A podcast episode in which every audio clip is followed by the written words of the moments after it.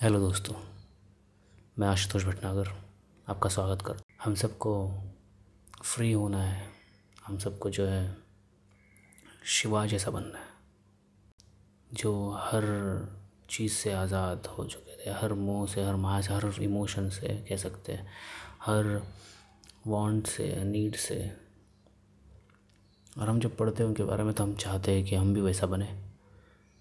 अगर वैसा नहीं तो कम से कम इतना तो बन सके कि कोई भी चीज़ हमें इफ़ेक्ट ना कर सके या हमें गुस्सा ना दिला सके, हम अपने इमोशंस को कंट्रोल कर सके, हम अपने माइंड को कंट्रोल कर सके। मैं भी ये चाहता हूँ और हम सब चाहते हैं कहीं ना कहीं पे कि हम एकदम शांत काम वाली ज़िंदगी जी सके। सारी मोह, माया से दूर राइट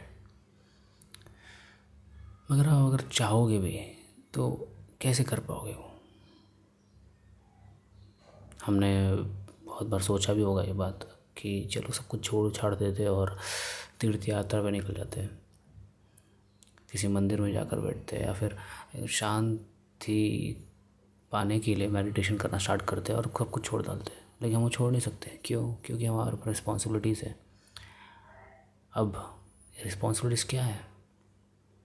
अब कुछ लोग बोलेंगे, टेबल पर खाना लाना है। टेबल पर खाना लाना मतलब अपने फैमिली को, अपने परिवार को पालना, पोसना है, खिलाना है उन्हें। उनका देखभाल करना है। खुद गौतम बुद्ध भी हम जिनके बारे में बात करते हैं कि वो सारी मोह माया से और जो इच्छाओं से दूर चले गए थे। एक साधारण सी ज़िंदगी जीने के लिए। ज़िंदगी को समझने के लिए। लेकिन जब वो अपने महल से बाहर निकले, अपने राज्य से बाहर निकले, जहाँ के वो राजकुमार थे और वहाँ के राजा होने वाले थे, लेकिन और उनकी शादी भी हो चुकी थी, उनका परिवार था एक, वो सब छोड़ छाड़ कर जब वो निकले वहाँ से तो आपको क्या लगता है उनके परिवार ने क्या सोचा होगा उनके बारे में? जिनके बारे में हम इतना अच्छा बोलते हैं, इतना अच्छा समझते हैं? ज़ाहिर सी बात है कोई भी परिवार ये नहीं चाहेगा कि उनका सब बेटा या फिर बेटी या फिर जो भी कोई उनका अपना दूर चले जाए उनसे ऐसे ऐसे आ, इस जो वे ऑफ़ लाइफ है उसे जीने के लिए। ज़रूर उन्हें घृणा गुस्सा वो सब तो आया ही होगा। और हमारे साथ में वही होता है। महानता ऐसे नहीं आती। हम चाहते लेकिन हम बन नहीं सकते क्यों? क्योंकि हम वो सब छोड़ नहीं सकते। हमें लोग ज़िंदा ही रहने देंगे। आपको अगर सच पता भी चल गया तो भी लोग आपको ज़िंदा ही रहने देंगे। पता ही क्यों? क्योंकि वो बोलेंगे कि आप गलत हो। गलत सही जैसा तो कुछ होता नहीं वैसे। मैं हमेशा कहता हूँ कि वो एक पर्सपेक्टिव एक नज़रिया है। जो जिसके लिए काम में आता है, जिसके लिए जो अच्छा होता है, वो उसके लिए सही बन जाता है और जिसके लिए वो चीज़ अच्छी नहीं होती, उसे कोई फ़ायदा नहीं देती, वो गलत हो जाती है। आप चाहते हो कि आप एकदम शांत हो जाओ और भगवान, विष्णु, कृष्ण, लॉर्ड, शिवा, इन सब के भक्ति में मगन हो जाओ। कुछ ना सोचो बस उन केस में, क्योंकि हमें पता है कहीं ना कहीं वहाँ पे हमें शांति मिलने वाली, वो सुकून मिलने वाला है, बराबर। लेकिन हमें एक तरह ये भी डर है कि हमारा माइंड ये कह रहा है और ये सोसाइटी हमें कह रही है कि ऐसा मत करो, वरना कि तुम्हारा क्या होगा, ये परिवार का क्या होगा, उन्हें खिलाएगा पिलाएगा कौन, कमाएगा कौन? यही सारी चीज़ें तो है ना जो हमें रोक रही है, और यही सारी चीज़ें जिनसे हमें दूर जाने का मन होता है। यही चीज़ें जो हमें रोक रही है।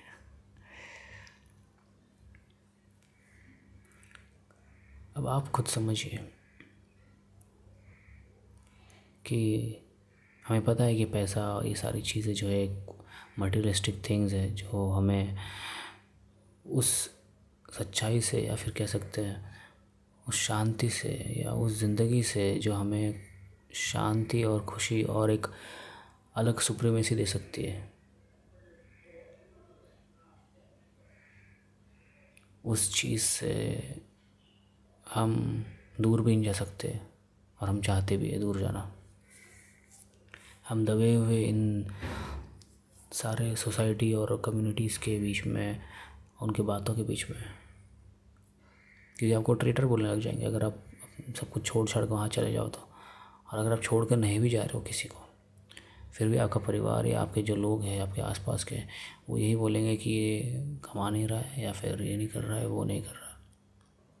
या ऐसा हमारे साथ में नहीं हो रहा है, ये किसमें चला गया है, ये ऐसा कैसे हो गया है और बहुत सारी चीज़ें।